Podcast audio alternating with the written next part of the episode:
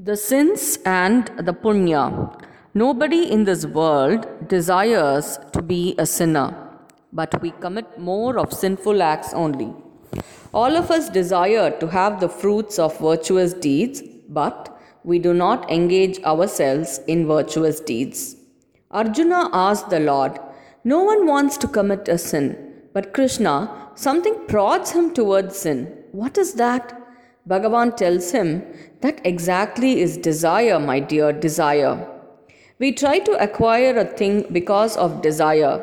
Because of the desire to acquire it somehow or the other, we ignore considerations of dharma and adharma. If that desire is fulfilled, do we get satisfied? No. When we pour ghee on fire, does the fire get extinguished? It grows into a bigger fire. In the same way, when a desire is fulfilled, another bigger desire comes up in the mind.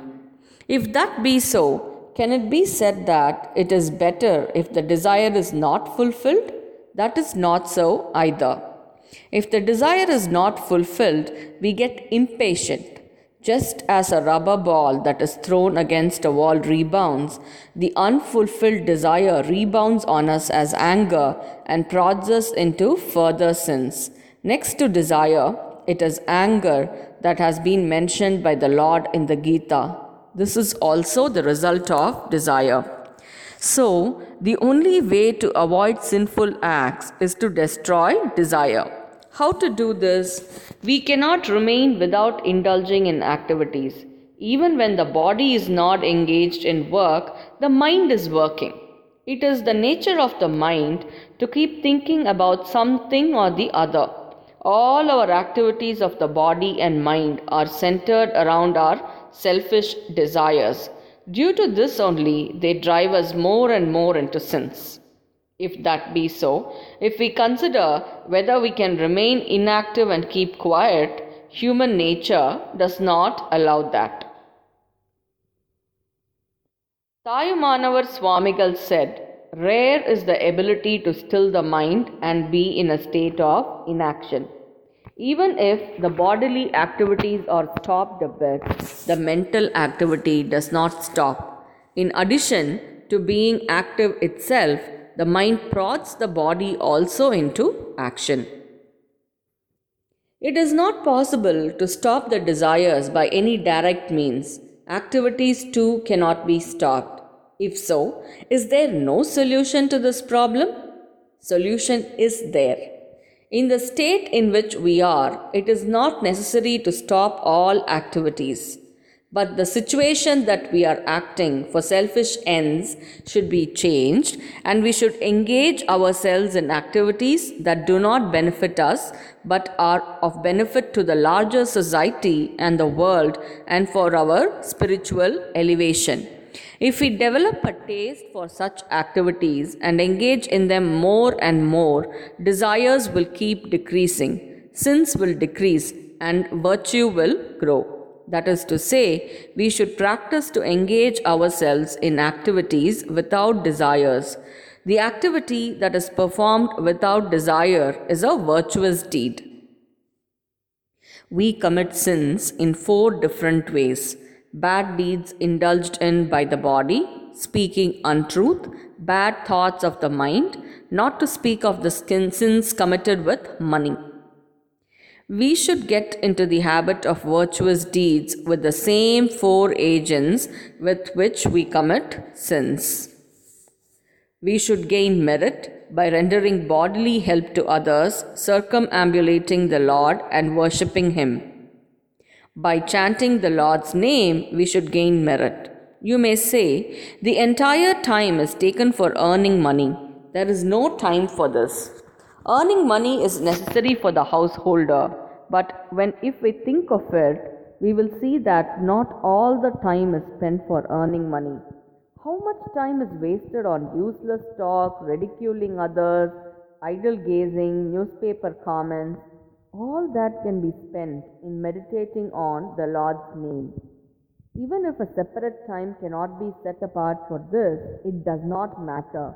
While journeying to the office by bus or rail, we can mentally chant the Lord's name. Not a paisa of what is earned by a lot of running about will go with the body. In the other world, it is only the Lord's name that is legal tender. Mind is the Lord's resting place. We have made it a dustbin.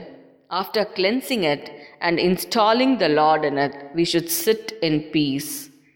Daily, we should meditate like this at least for five minutes. This is a routine that should go on without interruption, even if there is deluge, because this is the only thing that will come to our rescue when the world is deluged. Money must be used in the service of the poor and the Lord and merit gained. Sin has two powers. One is that it drives us into wrongs here and now. The result is that it prods us to commit the same wrong again tomorrow. For example, the use of snuff has a bad effect at the time it is used, and it also prods us to use it again. This is the effect of habit. This should be dimmed, and by virtuous deeds, we should add punya. It is vasana, impressions, that draws us into sin again and again, but it need not be feared. Those who were like us and even greater sinners than ourselves have become great devotees and jnanis. What is great about the Lord if the sinner is not redeemed? It is because we are sinners that he has got the t- title Patita Pavana. We only gave him that greatness. Surrender unto me. I will release you from all sins. Sarva papebhyo moksha ishyami ma kachaha says Lord Krishna as a firm commitment to protect. Therefore, let us be courageous. If something is wound over something else, only by unwinding it fully it will become free. For the expiation of all the sins, as much virtuous deeds need to be performed.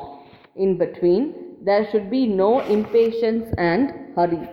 If we show hurry, the thing will get tied up in difficult knots if, with faith in God, we patiently act by the ways of Dharma, we will he will definitely extend his helping hand.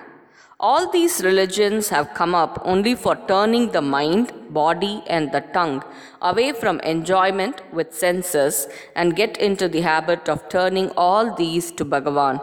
Every great person who came into this world and gave a religion did so only to redeem the jivas from the sins committed by them for sensual pleasures. The pleasure got through the sense organs as a result of sins is only very temporary. The object of every religion is to release it from worldly bonds, saying, Look, to be with Paramatma is permanent bliss. Sri Gurubhyo Namaha.